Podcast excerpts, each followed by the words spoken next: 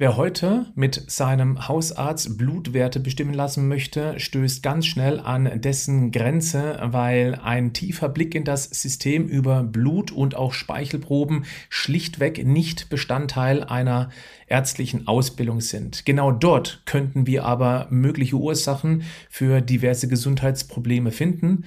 Genau darauf hat sich Professor Dr. Elmar Wienicke spezialisiert. Er greift mittlerweile auf einen Datensatz von über 61.000 Messungen zurück und kann daraus hervorragend ableiten, wo gewisse Defizite zu finden sind.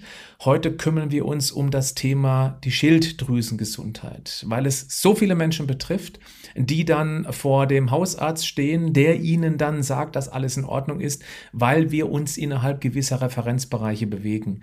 Wenn du also unter Schilddrüsen Herausforderungen leiden solltest, dann höre jetzt ganz genau hin.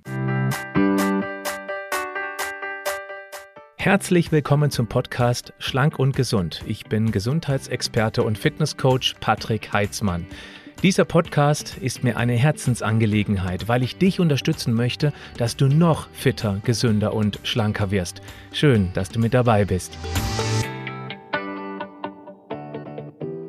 Ich freue mich richtig doll auf dieses Interview. Das hat einen ganz bestimmten Grund, Herr Professor Wienicke.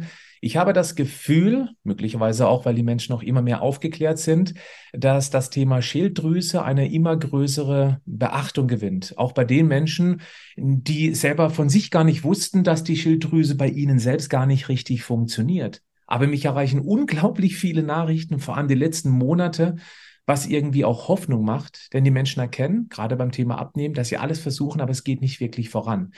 Jetzt kennen Sie sich schon aus der eigenen Geschichte heraus mit der Schilddrüse sehr, sehr gut aus. Deswegen freue ich mich, dass ich Sie als Experten für dieses Thema gewinnen konnte, zum zweiten Mal. Gerne, freue mich auch. Was ist denn so aus Ihrer Erfahrung heraus? Ähm, Sie haben ja, glaube ich, soweit ich mich erinnern kann, selbst Herausforderungen mit Ihrer Schilddrüse gehabt oder haben Sie noch? Und ähm, was denken Sie, wie viele Menschen haben eine Schilddrüse, die nicht so funktioniert, wie sie eigentlich sollte? Ganz grob. Ja, also von den 60.000 Menschen haben ungefähr zwei Drittel Schilddrüsenproblematik. Aber jetzt ist es ganz wichtig, was ich, äh, was ich hier nochmal rausstellen möchte, nicht pathologischen, im pathologischen Sinne der Schulmedizin, aber trotzdem im Bereich der vegetativen der vegetativen Dysregulation. Denn das liegt nichts Pathologisches vor, sodass man sagen kann, okay, äh, dort sind richtig krankhafte Veränderungsstrukturen, aber der Einzelne fühlt sich müde, fühlt sich abgespannt, fühlt sich nicht wohl, schläft nicht, schwitzt, nimmt an Gewicht zu. Tausende von verschiedenen Problemen, die laut Schulmedizin und Referenzwerte immer im Normbereich liegen. Mhm. Sie haben gerade gesagt, äh, Bezug nehmend auf 60.000, das muss man vielleicht ganz kurz für die Community erklären. Ähm, Sie haben einen Studiengang und ähm, Sie haben mittlerweile schon in Ihrer Datenbank, einer sehr ausführlichen Datenbank, 60.000 Menschen untersucht, haben deren Werte und von den 60.000, so habe ich es gerade rausgehört, haben 40.000 eben dann Herausforderungen mit ihrer Schilddrüse.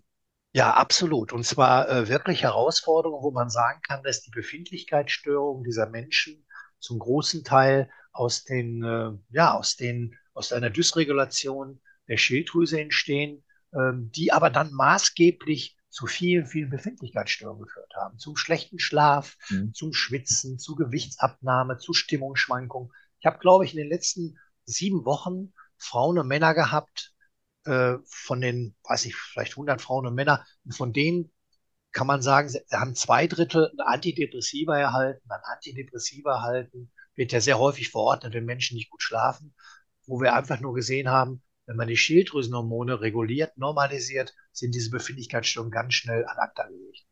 Hm. Zwei Drittel. Zwei Drittel. Die Medikamente das, das bekommen, die nicht sein müssten. Es ist ja nicht nur so, dass man dann mit einer gut funktionierenden Schilddrüse besser schlafen kann. Das wirkt sich auf den komplettes, auf den kompletten Lebensbereich aus. Richtig. Und, und, und wenn man, wenn man dann wirklich sieht, ähm, mit welchen Kleinigkeiten man doch wirklich ernährungsspezifisch, aber auch durch die gezielte Supplementierung ähm, diesen, die Schilddrüse regulieren kann, wirklich in die richtige Form bringen kann, will ich vielleicht ganz kurz Folgendes erklären. Weil viele Ihrer Zuhörer ähm, kennen ja die Werte, wenn sie zum Arzt gehen, dann gibt es einen TSH-Basalwert. Das ist so dieser, dieser Marker, ähm, entscheidend für die gesamte Schilddrüsenregulation ist die Hypophyse, der Hypothalamus. Das sind so überregionale Re äh, Regionen im Körper, die für die Schilddrüsenregulierung wichtig sind. Und der TSH-Basalwert ist der Wert, den man im Blut messen kann. Und wenn der von 0,5 bis 3,3, von 0,5 bis 4,2, von Labor zu Labor unterschiedlich mhm. äh, im Grunde genommen sieht, dann ist es diese Referenz. Aber in dieser Referenz ist eigentlich alles gut und trotzdem nichts gut. Und wir haben über wirklich viele Masterarbeiten, viele Studien herausgefunden, dass der sogenannte Wohlfühlbereich, also der Bereich, wo du mental, physisch Top-Leistung abrufen kannst, zwischen 1,6 und 2,2 liegt. Herr Weniger, an diesem Punkt würde ich ganz gerne kurz verweilen, weil das ist nämlich etwas, was ich in gefühlt allen Fällen immer wieder dann äh, gefeedback bekomme, wenn ich sage, ja, hast du schon mal die Schilddrüse untersuchen lassen? Da kommt fast immer, ja, habe ich, meine Schilddrüse ist in Ordnung. Und wenn man dann fragt, ja, welche Werte hast du messen lassen, dann kommt fast immer nur das TSH. Und genau dieser Referenzbereich bis 4,3, das würde bedeuten, wenn ein Mensch 3,9 hat, dann sagt der Arzt, alles im Referenzbereich, alles in Ordnung. Bei 3,9 ist aber das erste erste Anzeichen dafür, dass eben nichts in Ordnung ist. Die Menschen denken aber, mit ihnen müsste also physiologisch alles gut sein, ist aber nicht so. Ich, ich kann vielleicht, Sie haben was Wichtiges angesprochen, aus Grund meiner eigenen Erfahrung. Ich habe ja viele Kunden, Patienten, Sportler, die ich seit Jahren betreue, erfolgreich betreue, aber ich habe ja selbst eigene Erfahrungen gemacht, auch bei mir selbst. Und ich glaube, wenn man bei sich selbst anfängt, ist das das beste Mittel, um wirklich zu sagen, wie ist regulierbar. Ich hatte vor 12, 13 Jahren äh, Ihre Hörer wissen, ich habe das schon mal erwähnt in, im letzten Interview, wenn ich morgens aufstehe von sechs bis acht, habe ich mal zwei Stunden mein Trainingsprogramm, mein persönliches. Ähm, das ist dann meine Zeit für mich. Aber ich habe dann eine Zeit gehabt, vor zehn, zwölf Jahren, wo ich mich nicht wohlgefühlt habe, wo ich mit äußerster Schwierigkeit zum Training gegangen bin, wo ich dann anschließend sehr erschöpft war, wo ich geschwitzt hatte. Und jetzt kommt was ganz Wichtiges, wo ich so leichte enge Gefühle im Fahrstuhl entwickelt hatte wo ich so eine kleine mhm. Phobie entwickelt hatte selbst und denke mir, das kann doch nicht sein. Du trainierst jeden Tag zwei Stunden. Du führst alles an Mikronährstoffen zu, was du machst und trotzdem bist du hier dysreguliert. Dann habe ich gesagt, jetzt gehe ich mal zu einem der bekanntesten Endokrinologen in Deutschland, den habe ich mir aufgesucht. Ich bin ja Sportwissenschaftler. So wie Wer ist denn das? Na, den Namen kann ich jetzt nicht, nicht erwähnen, das möchte ich nicht. Ich Schade, da würden sich bestimmt viele freuen, inklusive mir. Äh, ja, ja, ich, ich will es, aber ich möchte, möchte nicht diskreditieren. Aber ich möchte okay. nur sagen, ich war da und habe gesagt, ich habe jetzt eine wirkliche fachliche Frage, ob er mir helfen kann. Ich muss aber im Vorfeld sagen, dass ich äh, eine Studie gemacht habe mit 160 ADS-Kindern, ähm, wo der, das ist jetzt ganz wichtig, liebe Zuhörer, wo der TSH-Wert ähm, bei 20 Prozent der Kinder kleiner 1,3 war. Und kleiner 1,3 bedeutet eine vegetative Dysregulation, Hyper, Hyperaktivität und größer 2,5 auch. Also beides ist Stress. Mhm. Und dann habe ich aber schon gemerkt, 20 Kinder hatte ich schon zu ihm hingeschickt und dann kam aber irgendwie keine Antwort. Das heißt, gehe ich ins Selbstsehen. Dann schildere ich ihm meine Symptome. Der Mann war 30, hatte 30 Kilo Übergewicht. Das war schon ein bisschen erstaunlich für uns beide. Wir sind Sportler. Ich habe mir schon mal ein Bild gemacht. Naja, er sagte, äh, äh, Professor Wiene gesagt hat zu mir, da müssen Sie durch. Sag, wie durch? Ich bin, ich bin äh, gut trainiert und ich fühle mich nicht wohl und ich verstehe momentan die Welt selbst nicht. Und sie sagt, TSH-Wert bei 3,0. Ah. Ich habe bei 3,0 gelegen. FT3 wurde gemessen, FT4 wurde gemessen. Dann wurde, dann, dann wurde äh, die TPO-Trackwerte wurden gemessen. Es wurde geguckt, dass keine Hashimoto oder Morbus Basel oder Autoimmunerkrankung bestanden hat. Alles ausgeschlossen. Mhm. Dann sagt er, ja, Herr Wieneke, dann müssen Sie durch. Äh, sag ich, wie durch? Ich fühle mich aber nicht gut. Ja, das ist, sind klimaterische Beschwerden. Ich war damals 50. Was, was ist das für eine Antwort? Es muss doch eine Lösungsmöglichkeit geben. Und da habe ich nur so spaßhaft zu ihm gesagt, ähm, ob er sich denn vorstellen könnte, was körperliches Training bedeutet. Weil das sah man ja optisch. Das Gewicht war etwas überdimensioniert. Ich verstehe und, natürlich jetzt, warum Sie den Namen nicht erwähnen wollen. Ne, so, und dann habe ich, hab ich, hab ich Folgendes gesagt, es wäre vielleicht ganz gut, äh, wenn man auch mal trainieren würde, äh, weil er sagt, ich, da müsste ich durch. Ich sage, ich muss da gar nicht durch, sondern ich habe eine nachweisliche Dysregulation des vegetativen Nervensystems. Ich habe sogar gemessen mit der 24-Stunden-HRV-Messung und ich sage, ich muss hier, äh, ich muss hier regulativ was ändern. Und da hat er mir eben gesagt, nein, ähm, das ist jetzt nicht zu ändern. Dann habe ich mich selbst therapiert. Ich habe ihm dann nur zum Schluss gesagt, ein bisschen lustig für Ihre Zuhörer, es ist vielleicht ganz gut, wenn Sie das Metier wechseln und demnächst Tiermedizin, also in die Tiermedizin gehen und die Humanmedizin verlassen. Das wäre vielleicht besser für die Therapie der Menschen, weil ich war ziemlich sauer. Denn Sie müssen sich vorstellen, ich hatte doch jetzt ein Problem. Ich wollte, dass mein Problem hier gelöst wird. Mhm. Und was wird gemacht? Genau das Gegenteil. Also habe ich mich selbst therapiert, habe über Selen, über Omega-3, sprechen wir gleich noch drüber, viele Mikronährstoffe, bin ich angefangen. Ähm, aber ich muss auch sagen, hier sind gewisse Gene verantwortlich. Meine Mutter hatte auch mit 50, 55, hat sie mir damals gesagt, auch diese Schilddrüsenproblematik. Mhm. Hatte auch so, und gerade für ihre Zuhörer, so ab 2,5, 2,6 merkst du selbst, dass du ein Gewicht zulegst. Und du also merkst überhaupt nicht. Ab 2,5, 2,6. Mhm. Da merkst du schon leichte Gewichtszunahme, leichte Schwitzen und denkst, was ist das denn eigentlich? Mhm. Dann habe ich über, über Jod versucht zu, zu regulieren. Das ist dann, hat dann nicht so funktioniert. Ich weiß auch ein Tipp. Viele Menschen, die jetzt zum Beispiel 50 oder 100 Mikrogramm Jod nehmen können, bei 2,8, 2,9, 3,0er Werten, kann man ja erstmal mit anfangen. Ähm, sollte man nur nicht machen, wenn eine, eine, ein, ein Hashimoto besteht oder eine Autoimmunerkrankung, dann sollte man es eine Möglichkeit vermeiden. Aber im Grunde genommen war es so, wenn man damit anfängt, das ist bei vielen bei, bei Kunden so gewesen, dann kann sich die Schilddrüse sehr schnell regulieren und geht dann so in 2,1er, 1,9er Bereich zurück. Und dann das merkt man aber so, ja, nach fünf, sechs Wochen merkst du dann schon, du bist ruhiger, du schwitzt nicht mehr so stark, mhm. das Gewicht wird reguliert. Wenn das nicht der Fall ist, so wie es bei mir der Fall war, ich muss heute, sage ich auch ganz offen, kann ich auch offen zugeben, ich muss heute ein L-Tyroxin nehmen, ein Medikament nehmen, weil das wahrscheinlich, weil das wahrscheinlich auch die Gene meiner, äh, äh meiner Mutter waren, aber ich, ich nehme das L-Tyroxin 75 und liege jetzt unter Einnahme meiner ganzen Mikronährstoffe bei 1,8. Fühle ich mich pudelwohl, total mental, physisch leistungsfähig. Was ich, ich finde, aber, ja, Entschuldigung. Ja. Herr Weniger, ich finde, Sie geben gerade auch ein, ein, gutes Stück Hoffnung mit. Denn zwei Dinge. Erstens, Sie sagen selber, Ärzte wissen sehr wenig mit diesen Werten anzufangen, gucken eben fast immer nur auf diesen TSH, der schlichtweg keine Aussagekraft hat. Das ist nur ein Wert von vielen wichtigen. Das ist Punkt Nummer eins. Das muss man wissen, wenn man zum Arzt geht und sich die Schilddrüse checken lässt, dass man eben nicht einfach sagt, okay, der Weißkittel, der weiß das, und wenn er sagt, es ist gut, dann ist es eben gut, ist eben nicht so. Punkt Nummer zwei, man kann sich selber regulieren. Eine einfache Möglichkeit wäre, wie Sie gerade gesagt haben, Jod, weil wir sind ein ganz ausgewiesenes Jodmangelgebiet. Und wer bekommt denn heute noch ausreichend Jod? Jodiertes Speisesalz reicht da nicht wirklich aus zumal ja viele auch Salzphobie haben und überhaupt kein Salz mehr zu sich nehmen. Und der dritte Punkt ist, dass sich das alles wieder regulieren kann und dass man auch, Achtung, ganz wichtig, weil so viele betroffen sind, dass sie eben auch ein Medikament ein Leben lang nehmen müssen, was in diesem Fall ich bin normalerweise mit Medikamenten so ein bisschen auf, ich bin sehr vorsichtig, aber ein Schilddrüsenmedikament ist nur ein Ersatz für das Hormon, was der Körper nicht mehr selber in ausreichendem Maße produziert und deswegen ist es auch ein Leben lang, Achtung, unbedenklich. Wichtiger ja. Punkt, wie ich finde. Absolut, aber hier ist jetzt ein Punkt wichtig für Ihre Zuhörer. Und ich will dir mal ein kleines Beispiel geben. Da kommt ein Kunde zu mir, ähm, der TSH-Wert, habe ich gerade gesagt, kleiner 1,3 oder größer 2,5, bedeutet eine vegetative Dysregulation, was wir darstellen konnten.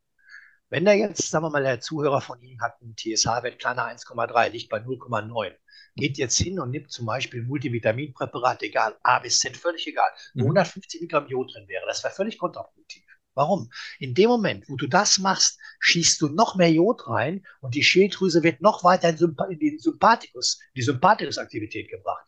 Das heißt, die innere Unruhe wird noch stärker. Und der kam dann und sagte zu mir, Mensch, Herr Professor Wienecke, ich werde noch unruhiger, es geht überhaupt nicht mehr. Ich habe gesagt, ja, warum haben Sie das gemacht? Ich habe Ihnen noch erklärt, gerade bei einer vegetativen Dysregulation, kleiner 1,3, geht das sofort in Richtung Sympathikotonie, während du bei Werten größer 2,5, 3,0, 3,1 kannst du mit Jod regulieren, viel besser regulieren, indem du runterfährst. Also auch da nochmal wichtig, in welche Richtung gehe ich denn? Um, und ich sage den Kunden, Patienten und Sportlern immer, du bist dein eigener Arzt. Du musst entscheiden, wie du dich fühlst. Nicht der Arzt muss entscheiden, wie du dich fühlst. Und du musst wissen, du musst danach selbst experimentieren. Es gibt zum Beispiel viele Patienten, die, die wechseln dann zwischen Jod und manchmal 100, äh, 150, einen Tag 50, einen Tag 100. Und dadurch ist auch die Schilddrüse schon besser reguliert worden. Also das muss jeder Einzelne für sich selbst entscheiden. Und eine erneute Messung macht nach meiner Erfahrung erst nach sechs, sieben Wochen Sinn, denn der Körper muss sich langsam erstmal anpassen. Vielleicht nochmal ganz kurz, um die Menschen abzuholen, die jetzt noch nicht so tief in diese ganzen Begrifflichkeiten sind. Andere wissen sofort Bescheid, was Sympathikus, Parasympathikus. Bleiben wir aber mal bei diesem TSH-Wert, weil es soll nicht so jetzt stehen bleiben, dass du überhaupt gar keine Aussagekraft hat. Bitte nicht, sondern es geht darum, dass man das, was der Arzt darauf, daraus deutet, häufig falsch ist. Also, der optimale Wert laut Ihrer Erfahrung, und Sie haben über 60.000 Messungen gemacht, liegt irgendwo zwischen dem TSH 1,3 und 2,5, richtig? Nein, äh, zwischen 1,6 und äh, 2,2. Also gut, 1,6, 2,2. Das ist ein relativ enger Wert, anstatt das, was normalerweise als Referenz angegeben wird.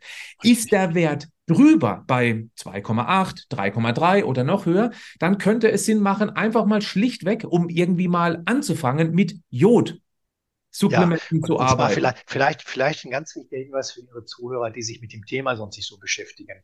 Ich habe mal versucht äh, darzustellen, welche charakteristischen Eigenschaften kann man denn einem TSH-Wert größer, äh, größer 2,5 zuordnen? Ähm, und zwar ist das einmal so, du bist ein bisschen antriebslos, du bist müde, bist zunehmend erschöpft, du merkst, äh, dass du äh, nicht gut schläfst, du schwitzt nachts ein bisschen, du hast noch relativ starke Stimmungsschwankungen und du hast manchmal, bei manchen entwickelt sich das so, je höher der TSH-Wert wird, dann hast du manchmal so das Gefühl, dass du so eine enge Gefühl im Fahrstuhl hast, so wie ich es auch hatte.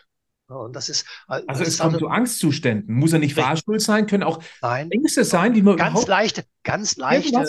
Panikattacken, ganz leichte, wenn, wenn große Menschenmengen auf dich zukommen, dann fühlst du dich nicht wohl und denkst, was ist eigentlich mit mir los? Mhm. Und, und äh, das ist dann relativ einfach äh, zu regulieren. Ähm, denn wenn man das jetzt mal so sieht, nur mal jetzt genau die Situation größer äh, 2,5, was kann man machen? Oder auch kleiner 1,3. Und wir wissen, und das ist das unglaublich fatale und einfache für die Zuhörer, das können Sie dann auch selbst ausprobieren. Sie können ja wieder messen lassen beim Hausarzt. Aber wenn Sie jetzt zum Beispiel das, was viele vielleicht gar nicht wissen, was ich jetzt gerade in einer Masterarbeit herausarbeiten lasse, äh, viele Ihrer, äh, Sie sind ja voll im Thema, Sie haben ja schon so viel über die verschiedenen Mikronährstoffe auch in Ihren Sendungen berichtet. Es gibt eine ganz wichtige Aminosäure, das ist Phenolalanin. Phenolalanin ist eine Aminosäure, die äh, ganz wichtig in die Vorstufe von Tyrosin ist, von einer weiteren Aminosäure, und die bauen Dopamin auf.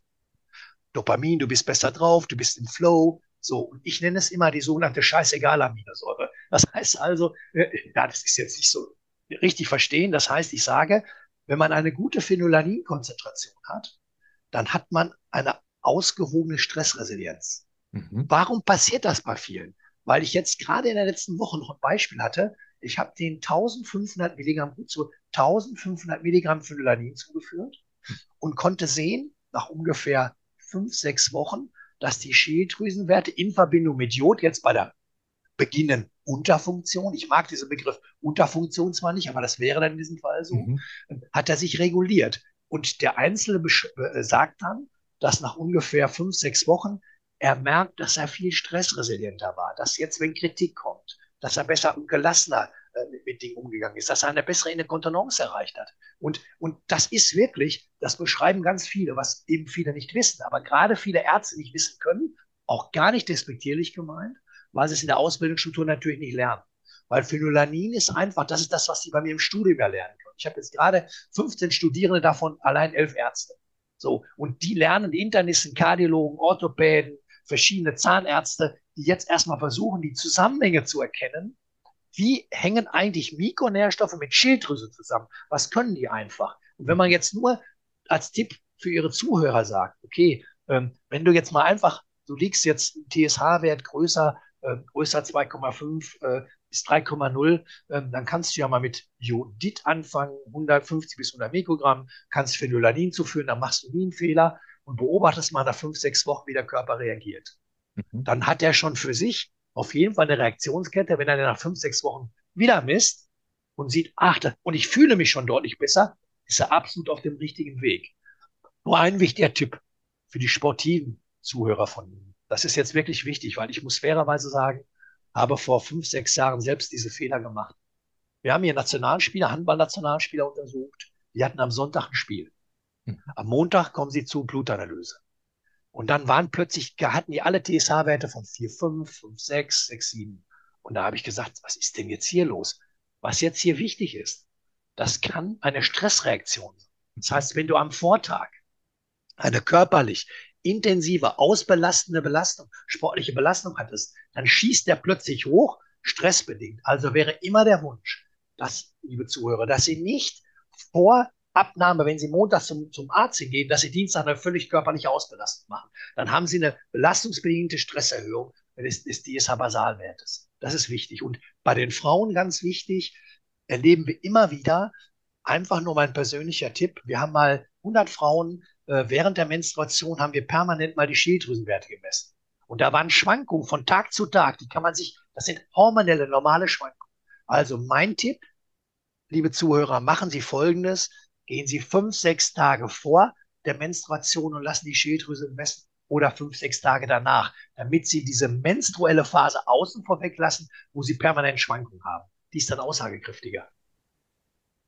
Klasse, das ist ein Tipp, den man so noch nie gehört hat. Also nicht mal an mich kam dieser Tipp bisher heran. Das Nein, das, aber ich muss fairerweise sagen, ich habe ja auch vor fünf, sechs Jahren nicht gewusst, was passiert jetzt. Mhm. Plötzlich hatte ich so Schwankungen, konnte mir das nicht erklären. Dann haben wir vermehrt, dann ist mir klar geworden, ah ja, daran liegt das. Und zum Beispiel bei Frauen ganz häufig, ähm, die, in der, die, die, die nicht in der Menopause sind, sondern Menstruation haben, die relativ starke Ferritinmängel haben, ne, Ferritinmängel haben, ähm, die, das ist wichtig, 70 bis 80 Prozent der Schilddrüsenhormone wird über Ferritin, über Eisen besteuert. Mhm. Und wenn du chronische Ferritinmängel hast, hast du auch eine chronische vegetative Dysregulation.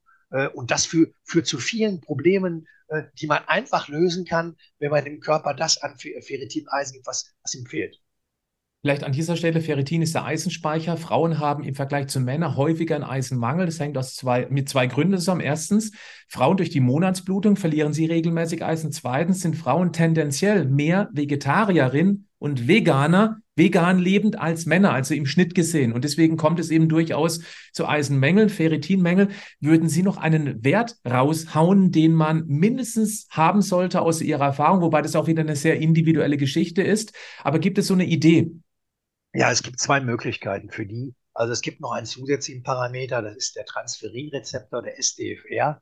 Der sagt zusätzlich, ob du Mangel an funktionellem Eisen hast. Also selbst bei einigermaßen ausgewogenen Ferritinwert, der sollte bei Frauen über 60 Nanogramm pro Milliliter liegen, bei Männern über 120, bei richtig sportiven Sind über 140. Mit, mit Nanogramm, Nanogramm pro Milliliter. Ah, okay, alles klar. Nanogramm ja, pro Milliliter, Liter, bei Männern ja. Äh, sportiv über 140, bei Frauen, bei sportiven Frauen größer 80. Mhm. Aber ich selbst kann da mein Beispiel nehmen. Ich bin Vegetarier geworden. Also im Grunde, es kann mal sein, einer kleinen Ausnahme, aber trotzdem generell habe ich mein Ernährungsverhalten verändert. Aber ich sage ganz offen, mir gelingt es nicht, mein, bei meinem Training, täglichen Training, meinen Ferritinhaushalt optimal zu gestalten. Ich nehme dreimal die Woche äh, ein, ein Eisenpräparat äh, mit 100 Milligramm, Montag, Mittwoch, Freitag, äh, um langfristig, und jetzt zurzeit ist mein Ferritinspiegel bei 160. Mhm. Ich habe das mal zwei Wochen weggelassen und dann liege ich bei 80. Dann sagt meine Frau immer morgens zu mir, du läufst wie ein Ackergau. Ich sage, schönen Dank. Ja, aber sie hatte nicht, sie hatte nicht Unrecht, so habe ich mich auch gefühlt. Ich habe einfach gemerkt, etwas müde, kraftlos, ging gar nicht richtig. Das war schon, habe ich schon selbstverständlich gemerkt. Sehe ich aber auch viel bei meinen Kunden und Patienten immer wieder. Und ich kann Ihnen nur sagen, wir haben eine Fußball-Top-Mannschaft äh, äh in Deutschland untersucht, äh, vor Jahren auch begleitet.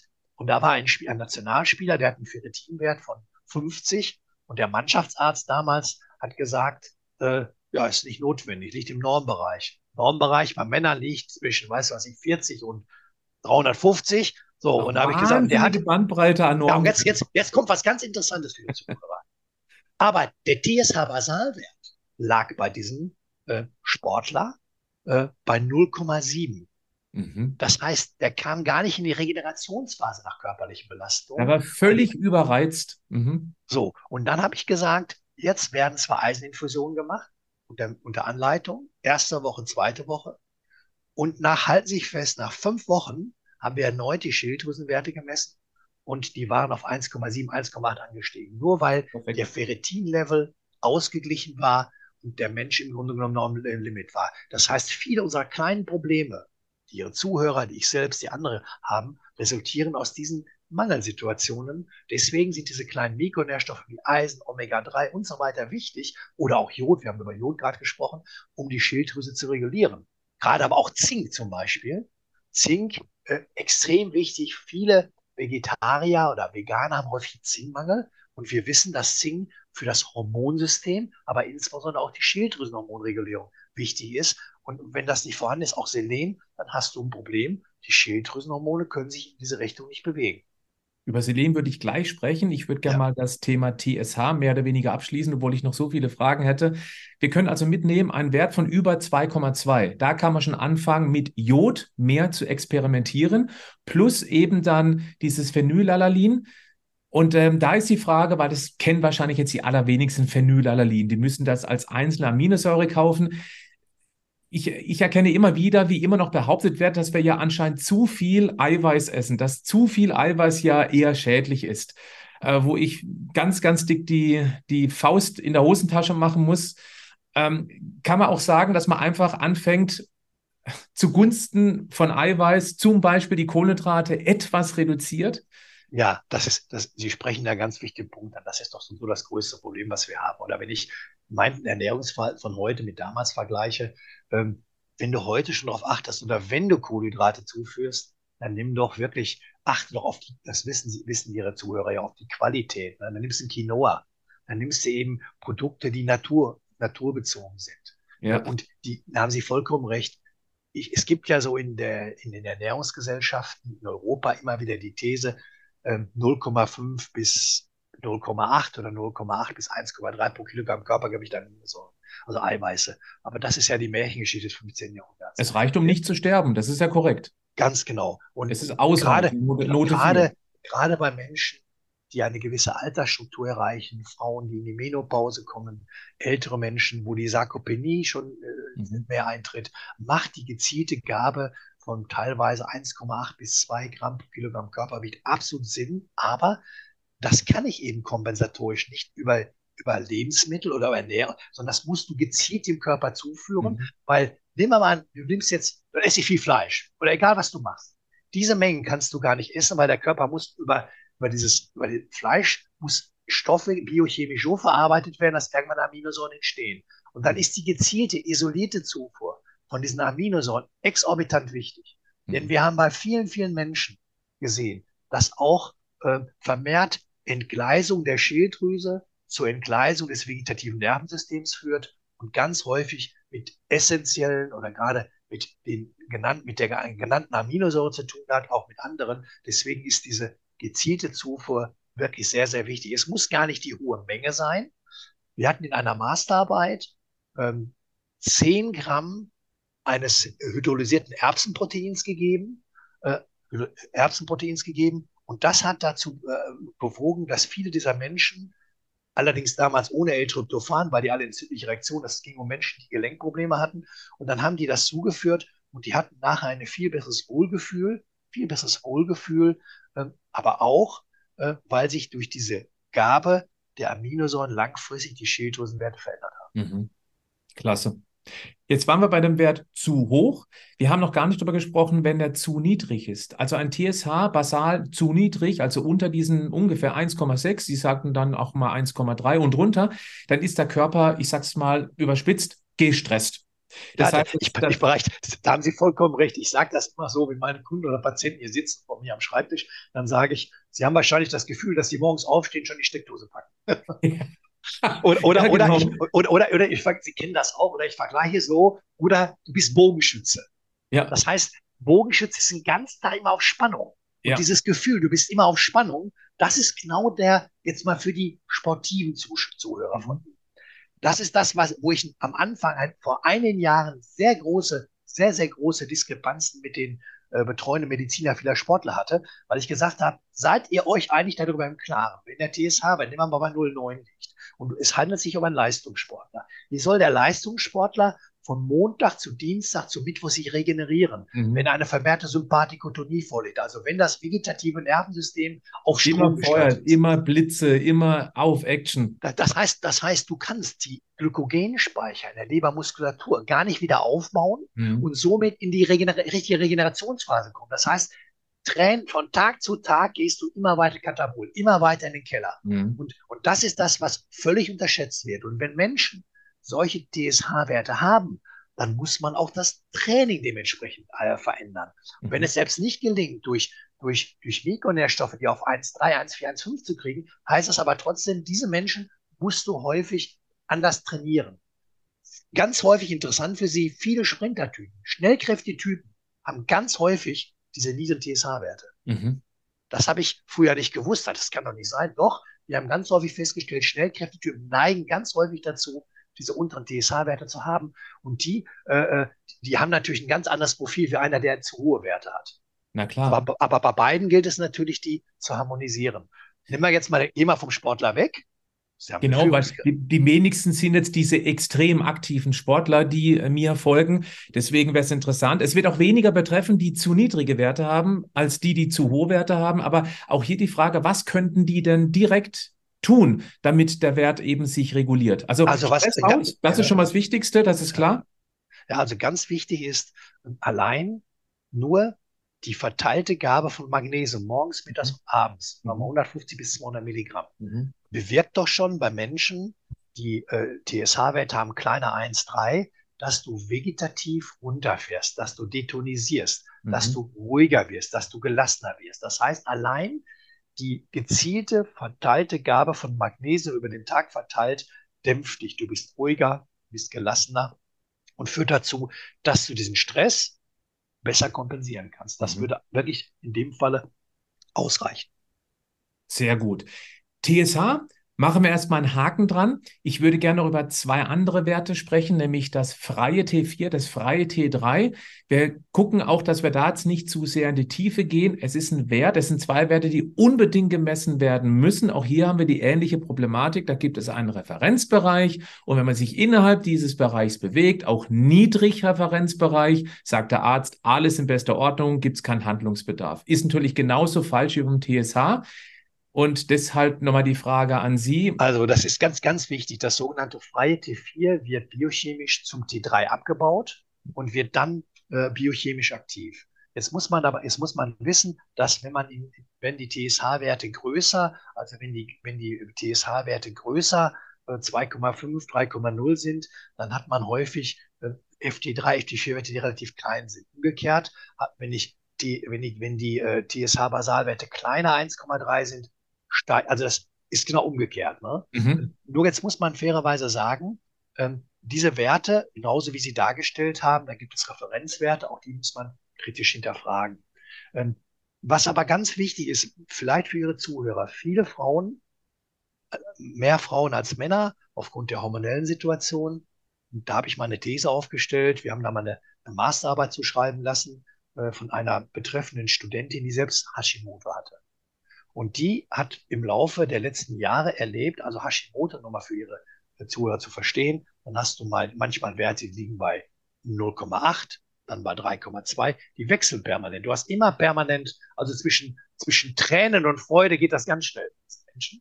Ähm, und, und die hat dann Folgendes gemacht, ähm, hat dann gemerkt, ähm, dass, äh, dass es gar nicht so einfach war, immer konstante Werte zu haben. Und deswegen, das ist mein Tipp für, für die vor allen Dingen für die äh, weibliche, weiblichen Zuhörer, ähm, dass sie doch wirklich mal vielleicht jedes zweite Jahr einfach zusätzlich die Antikörper der Schilddrüse, die TPO und die TAK-Werte messen lassen, weil die sind ganz entscheidend. Die TPO-Werte, wenn die erhöht sind, hast du ein, äh, ein beginnendes äh, Hashimoto, das heißt, oder wenn die, die TRAC-Werte erhöht sind, ist es ein Morbus Basedow. Kurz zur Erklärung. Sie kennen, es gibt einen sehr bekannten Fußballspieler, Namen will ich nicht nennen, machen sich ihr eigenes Bild, der hat so außenstehende Augen. Mhm. Und das ist Morbus Masedo. Ich habe mal vor einigen Jahren ja, gesagt. spielt er jetzt nicht mehr der Nationalmannschaft. Genau, ganz, ganz, genau. Aber ich habe dann immer gesagt, dann kam dann die Diskussion auf, ähm, da ist eine Schilddrüsenproblematik vor. Da habe ich gesagt, da brauche ich noch niemals messen, da sehe ich. Mhm, mhm, Weil wenn, wenn, wenn du so nach außen stehende Augen hast, ja. dann siehst du sofort, das ist Morbus Basedow. Es geht mhm. in diese Richtung. Eine Überproduktion sozusagen. Ganz genau. Hashimoto ist eben dann eine langfristig ähm, Unterproduktion, weil eben ja, die. Aber jetzt ist noch, das ist zwar schon sehr komplex, aber auch das ist wichtig. Viele Kundenpatienten haben sowohl erhöhte TPO wie auch erhöhte Trackwerte. Das heißt, es tritt zunächst eine Hyper, also Überfunktion der Schilddrüse auf und irgendwann in anderthalb Jahren geht es in die Unterfunktion. Das heißt, weil der Körper gegenreguliert? Genau. Das mhm. heißt also, es können beide Mechanismen, wenn beide mhm. leicht erhöht sind, kann es sein, dass sie erst in die eine und dann in die andere Richtung gehen. Mhm. Ne? Okay. Aber auch, auch da ist nochmal ganz wichtig, sie ist zwar schon sehr speziell, aber auch das ist total spannend. Ähm, wichtig ist nur, ähm, und das wusste ich bis vor einigen Jahren nicht, das habe ich durch die Arbeit jetzt kennengelernt, wenn diese TPO-Werte, also diese Antikörper erhöht sind, dann ist das, dann sprechen wir von Chronic Inflammation, von einer chronischen Entzündungsreaktion. Und da gibt es Ärzte, die machen einmal im, einmal im Leben machen sie die, diese Messung und sagen, sie haben Hashimoto. Ja, aber heißt das jetzt, hast du immer Hashimoto? Nein. Aber was wichtig ist, die Höhe der TPO-Werte ist entscheidend, wie stark ist die chronische Entzündung. Also eine Autoimmunerkrankung wie, wie Hashimoto ist eine chronische Entzündungsreaktion. Jetzt haben wir aber herausgefunden, dass diese vier Mikronährstoffe, Selen, Zink, Omega-3, die TPO-Werte langfristig runtergefahren haben. Also noch nicht normalisiert haben, mhm. aber deutlich runtergefahren haben. Und je geringer die TPO-Werte sind, desto weniger Chronic Inflammation hast du, desto weniger chronische Entzündung. Das ist aber ganz wichtig, denn wir wissen doch, wenn wir weniger Entzündungskörper, äh, Entzündungsreaktionen im Körper haben, ist das nur positiv. Also heißt das, liebe Zuhörer, lassen Sie, gerade die Frauen, lassen Sie regelmäßig jedes zweite Jahr die TPO- und Tragwerte messen, auch wenn Sie ein beginnendes Schilddrüsenproblem haben, denn die Höhe der TPO-Werte ist entscheidend. Mhm. Sehr interessant. Ich würde gerne noch über den Fall sprechen, dass die Menschen, mh, mm, genau wie Sie, L-Tyroxin als Beispiel nehmen, ein Schilddrüsenhormon. Achtung, das ist das äh, noch nicht aktive Schilddrüsenhormon. Und dann werden sie häufig auch alleine gelassen vom Arzt. Jetzt ist es aber so, dass eben das noch nicht aktiv ist. Das bedeutet, die kriegen immer mehr und mehr und mehr, weil der Körper eben nicht genügend von dem jetzt reichlich vorhandenen noch nicht aktiven T4 hat, aber das nicht umgewandelt bekommt in das T3. Welche genau. Ideen haben Sie, um praktisch für eine bessere Umwandlung zu sorgen? Ja, da dient zum Beispiel ganz wichtig Omega-3. Omega-3 äh, verbe verbessert die, die Permeabilität der Zellmembran. Mhm. Und eine Ach, bessere Durchlässigkeit. Mhm. Genau. Und diese bessere Durchlässigkeit der Zellmembran ist ganz entscheidend und wichtig. Und wenn man das allein erreicht, ähm, hat man schon deutliche Anpassungsreaktionen. Das heißt, man kann wirklich von außen äh, dort wirklich zuführen und das gelingt auch bei vielen. Es ist nicht so, dass jeder L-Tyroxin nehmen muss. Bei mir war es eben so, sage ich offen, ich habe es versucht, es ist mir nicht gelungen. Es scheint wahrscheinlich, scheint bei mir so zu sein, äh, dass wirklich, das muss ob das epigenetisch, genetisch, das muss bei mir genetisch vorbelastet sein, weil das haben wir wohl einige äh, in meiner Familie häufiger. Und da kann ich mich nicht gegen wehren, aber was ich jetzt machen muss, denn selbst die Gabe, und deswegen, liebe Zuschauer, äh, Zuhörer und Zuschauer, was ganz wichtig ist, jetzt kann ich ja sagen, dann nehme ich L-Tyroxin 50, dann nehme ich 62, dann nehme ich 75, dann gehe ich immer rauf. Nein, je höher die Medikation ist, auch Medikation wissen wir, hat Nebenwirkungen.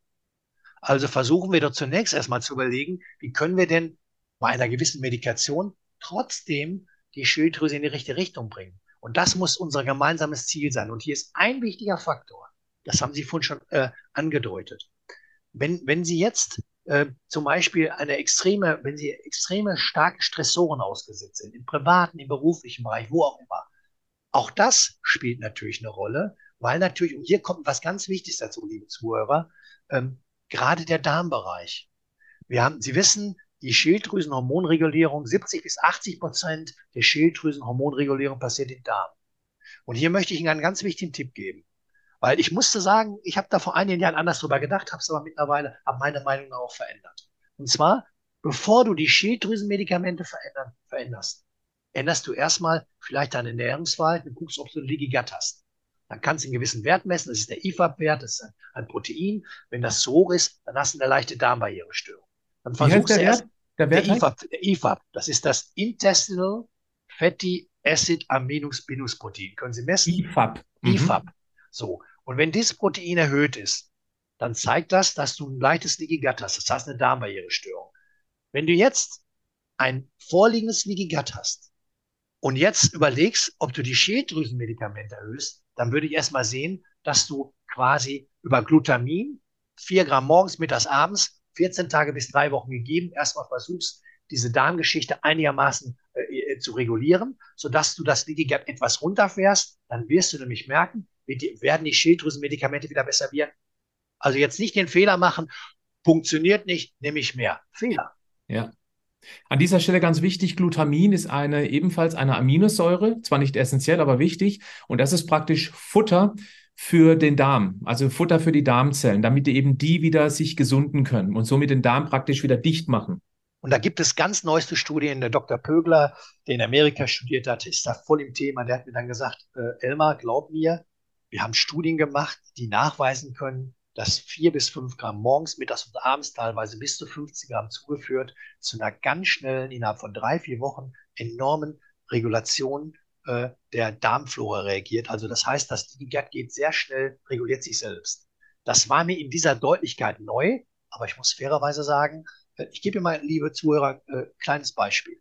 Ich war jetzt wieder zu Filmaufnahmen dem schweizerischen Gesundheitsfernsehen und dann haben die, bin ich dann zwei Wochen fast nur weg gewesen, fahre hier weg, habe Blut abnehmen lassen, mein IFA-Wert war bei 1800, 1700, war völlig im Normbereich. Kommen zwei Wochen später wieder zurück, lasse wieder messen, 4500. Mhm. Völlig out of order. Da sage ich zu meiner Frau, was habe ich eigentlich für einen Schrott gegessen? Am Flughafen, das ist ja, das kennen Sie doch auch. Wenn du unterwegs bist, da, das ist sehr, sehr schwer. Wenn ja. du dann auf dem Flughafen, was willst du denn da essen? Dann bist du da einge. Das ist total schwierig, auch für mich, genauso wie zu, das einzuhalten. Aber was ist passiert? Innerhalb von zweieinhalb bis drei Wochen ist das bei mir gekippt. Mhm. So schnell geht das. Und, und das ist, da ist, sind, sind, sind Sie von betroffen, ich auch. Und ich habe mich dann geärgert über mich selbst, aber mir ist es leider nicht gelungen, in dieser Zeit, dieser zweieinhalb Wochen, wo ich da wieder äh, beruflich unterwegs war, mich so vernünftig zu ernähren, wie ich es mir vorgestellt hätte. Das kennen Sie doch auch. Es ist doch nicht so, du bist unterwegs, du weißt, was du machen musst, aber es geht nicht. Mhm. Wichtig das ist, dass man eben da eine Möglichkeit hat zur Gegenregulation. Genau. Diese Idee haben Sie gerade genannt, also Glutamin als Aminosäure. Das könnte man machen. Die ist nicht wirklich lecker, muss man auch sagen. Man soll nee, nee, die schmeckt gar nicht. Irgendwo reinmixen, wo es vielleicht nicht so rausschmeckt, aber dann ist das in Ordnung. Ich ja. würde sehr gerne so langsam gegen Ende dieses Gesprächs ja. noch über einen weiteren Nährstoff sprechen, der aus meiner Erfahrung aus ebenfalls gravierend im Mangel ist, aber ganz, ganz wichtig ist, um dieses T4 in das T3 in die aktive Form zu überführen. Herr Professor Wienicke, über welchen Nährstoff spreche ich jetzt? Über Selen. Natürlich. Selen ist, da haben Sie vollkommen recht. Selen ist natürlich ein, ein Faktor. Wir sind, wir haben selenverarmte Böden. Äh, wir haben wirklich, äh, ich kann sagen, bei all den Untersuchungsergebnissen, die wir durchführen, und Sie wissen, das haben wir schon mal diskutiert, wir messen ja anders, wir messen in der Zelle und nicht im Serum oder im Vollblut. Und wir haben wirklich nachweislich massive Selenmängel festgestellt. Und ein kleiner Tipp für die, die jetzt nicht messen können.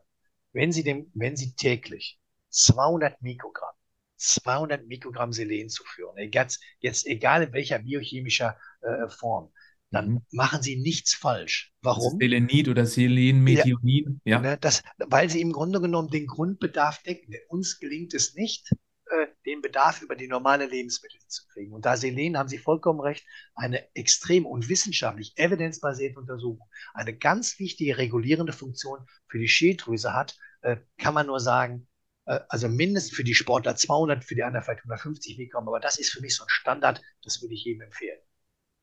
Da muss man nicht mal unbedingt die Blutwerte kennen. Nein, es ist einfach eine nicht. sehr gute Grundversorgung. Da macht man nichts falsch. Im Gegenteil, dann kann es eben auch sehr gut sein, dass jemand, der sowas wie L-Tyroxin nimmt, dass er plötzlich merkt, oh, mir geht es deutlich besser, obwohl ich jetzt meine Dosierung nicht verändert habe, weil er jetzt endlich dieses Medikament auch in die aktive Form überführen kann.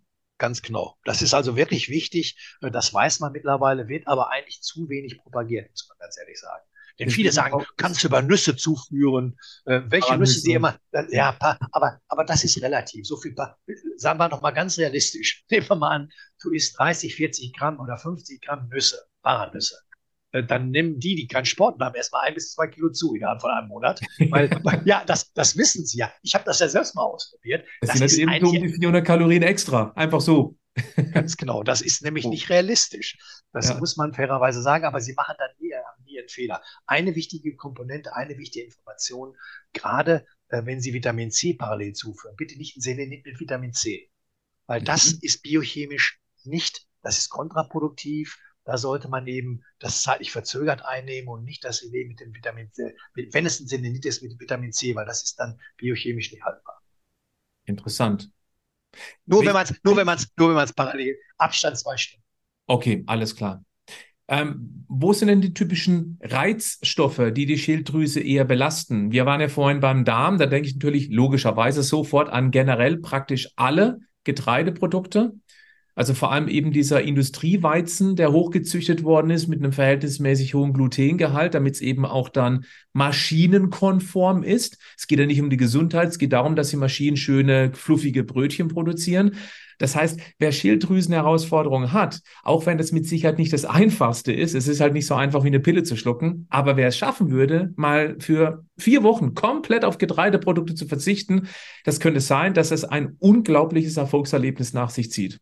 Ja, haben Sie vollkommen recht, aber bitte auch noch für diejenigen, die jetzt sagen, ich esse doch den ganzen Tag Obst. Sie wissen, Fructose ja. Fructose ist eines der wichtigsten, auch darmschädigende, hat eine extrem darmschädigende Wirkung, weil diese Fructose, diese. Zu viel Fructose. Mhm. Ganz genau. Da gibt es Menschen, die essen ganz nach Obst. Um ja. Gottes Willen, was macht ihr denn? Geh auf Bärenmeer zurück, mach es in Vormittagsstunden, nach 15 Uhr lässt es weg. Und diejenigen, die jetzt glauben, ich esse, die machen alles falsch, weil Fructose hat zum Beispiel eine extreme Harnsäure, Harnsäure treibende Wirkung, viel mehr wie Fleisch, hat aber auch den Nachteil, dass er eine extreme toxische Reaktionskette im Darmbereich auslöst. Mhm. Weil nämlich der HbA1c, der Langzeitzuckerwert. Ich hatte neulich einen Kunden, der hatte Rheuma. Kommt zu mir hin. Ich esse, bin, lebe total gesund, äh, äh, esse fünf, sechs Äpfel, Bananen über den ganzen Tag verteilt. Er hat einen HbA1c-Wert, den Langzeitzuckerwert von 6,8. Eine beginnende Insulinresistenz fängt bei 5,3 an. Das sage ich, Sie machen alles falsch. Das verstehe ich nicht. Das ist so eine ganz banale Situation. Ne? Das mhm. muss, muss der Einzelne begreifen. Dass zum Beispiel dann äh, wirklich die Art und Weise, welches Obst esse ich. Mehr Beeren, ne, mehr Beeren in Vormittagsstunden, in den mhm. Abendstunden auch bitte kein, kein Obstsalat essen, weil da schießt Insulin hoch, da kommst du gar nicht in die Tiefschlafphase. Mhm. Es gibt so viele Punkte, auch gerade das, was Sie gesagt haben, wäre nächstes Thema. Abends viele Kohlenhydrate heißt mehr Insulin, heißt dann eben, dass wir beispielsweise nachts weniger Wachstumshormone ausschütten, die für die Regeneration des Körpers hauptverantwortlich sind. Es macht so ein großen Spaß, mit Ihnen über diese Themen zu sprechen. Vor allem, was ich eben an Ihnen sehr schätze, dass Sie eben selber diese 60.000 Messungen gemacht haben und daraus eben eine unglaublich umfangreiche äh, Datenbank entwickelt haben und so sehr genau sehen können, welche Werte sind denn wirklich gesund und nicht. Ich habe jetzt vielleicht ganz wichtig für Sie. Ich habe mich über eine Schlagzeile äh, sehr geärgert. Ich zeige es Ihnen mal im Bild. Ja. Ach ja. So, ja, ich, ich ja, aber es, es, es ist der Spiegel. Also wer dem Spiegel jetzt immer noch glaubt, der sollte sich vielleicht mal etwas anders orientieren. Aber das ist auch. Aber, aber was, was, was ich jetzt, aber was ganz interessant ist, ich muss jetzt sagen, ich habe demnächst eine Fernsehsender dazu. Aber was ich erklären wollte, ich habe meine Studierenden gefragt, was soll ich tun? Da sagt ein Arzt zu mir, ganz optimal. Die These stimmt, willkürlich alles kreuz und quer genommen ist falsch. Richtig, Jupp. richtig. Ja. Deswegen qualifiziert, unter anderem gut. Das heißt, ja. wenn du jetzt einen Angriff machen würdest auf diese, auf die Journalisten, die das recherchiert haben, die es ja auch noch schlecht recherchiert haben, muss man ja. nochmal so sagen. Sehr schlecht. Weiß Bescheid, das, ja. das, wäre, das wäre falsch. Also mach es doch so, sag doch einfach, und da gezielt, macht das Sinn, ganz genau. Deswegen auch für Ihre Zuhörer, machen Sie es gezielt, lassen Sie sich beraten, nehmen Sie nicht willkürlich. Ich habe nur ein kleines Beispiel. Ich hatte jetzt einen, der hat sich 400 äh, 400 äh, äh, internationale Einheiten Vitamin E zugenommen. Da gibt es ja diese Tocopherole, Alpha-Tocopherole, ja, ja. das auch immer. Ja, was macht der? Kriegt Bluthochdruck. Da sage ich, wissen Sie was? Natürlich kriegen Sie ab 200 internationale Einheiten kann der Körper auch bei Schilddrüsendysregulation eine, eine starke vermehrte Sympathikotonie entwickeln. Bleiben Sie bei 150, steht nirgendwo. Und genau das ist ja teilweise auch in dem Artikel gemeint gewesen, dass man willkürlich, das machen wir leider aber auch in Deutschland teilweise falsch. Macht es doch gezielt. Geht doch zu Beratern, die euch helfen können. Macht es doch nicht einfach pauschal. Ist auch mein wichtiger Tipp an die, äh, an die Zuhörer. Nicht willkürlich irgendwas mal da und da. Lasst euch beraten. Noch ein Beispiel, was die, die sich damit beschäftigen, auch kennen, wenn es heißt, dass eben Vitamin D mit 800 Einheiten extra eingenommen nichts bringt. Natürlich bringen 800 Einheiten nichts, weil es einfach zu wenig ist weil der, die natürliche Sonneneinstrahlung, wenn wir sie vom frühen Frühjahr bis zum späten Herbst nutzen würden, die ist drastisch höher als 800 zusätzliche Einheiten am Tag. Und dann haben solche Artikel auch tatsächlich recht. Man muss auch sagen, es gibt leider, leider ganz, ganz viele schwarze Schafe, die Produkte verkaufen und Werbeversprechen machen, die völlig haltlos sind, und dann muss man sagen, okay, dann nehme ich jetzt wieder auch den Spiegel in Schutz. Nur das, was im Artikel beschrieben wurde, die Überschrift stimmt, der Pillenschwindel. Aber das, was recherchiert wurde, war schlichtweg einfach grottenschlecht recherchiert. Grott, also, Eine schlechtere Recherche von Journalisten ja. habe ich noch nie gesehen. Haben Sie wahrscheinlich einen Azubi hingesetzt. So, mach mal. Ja, das, ja, ja, aber ganz, voll, vollkommen richtig. Und deswegen macht das Ganze ja auch Sinn, dass man sich mit den Themen spezifisch auseinandersetzt, unter Anleitung das Ganze macht und nicht willkürlich. Das, deswegen, das muss man positiv sehen. Diese Quintessenz ist richtig. Ähm, und die muss man dann auch im, ich sage meinen Studierenden, wenn ihr demnächst Healthcare Professional seid oder wenn ihr was macht, dann sagt doch vor, ihr könnt es wenigstens gezielt machen. Macht es auch nicht willkürlich. Großartig. Herr Professor Wienicke, es war wieder ein inneres Blumenpflücken mit Ihnen zu sprechen. Gleichfalls. Macht immer wieder Vor allem Spaß. diesem so wichtigen Thema. Ich hoffe, dass wir den Menschen Hoffnung geben konnten, die genau damit Herausforderungen haben, dass sie eben handlungsfähig sind, dass sie dem Arzt bezüglich der Schilddrüsenwerte, Klammer auf TSA, Klammer zu, nicht alles glauben sollten, sondern eben sich selber informieren. Das Internet, vor allem YouTube, ist voll mit Empfehlungen. Ich habe auch schon einige äh, Themenvideos gemacht. Heute ein weiteres mit Ihnen und deswegen vielen herzlichen Dank für diese tollen Worte. Gerne. Ich wünsche den Zuhörern, bleiben Sie gesund. Aber machen Sie auch was dafür. Dankeschön. Tschüss.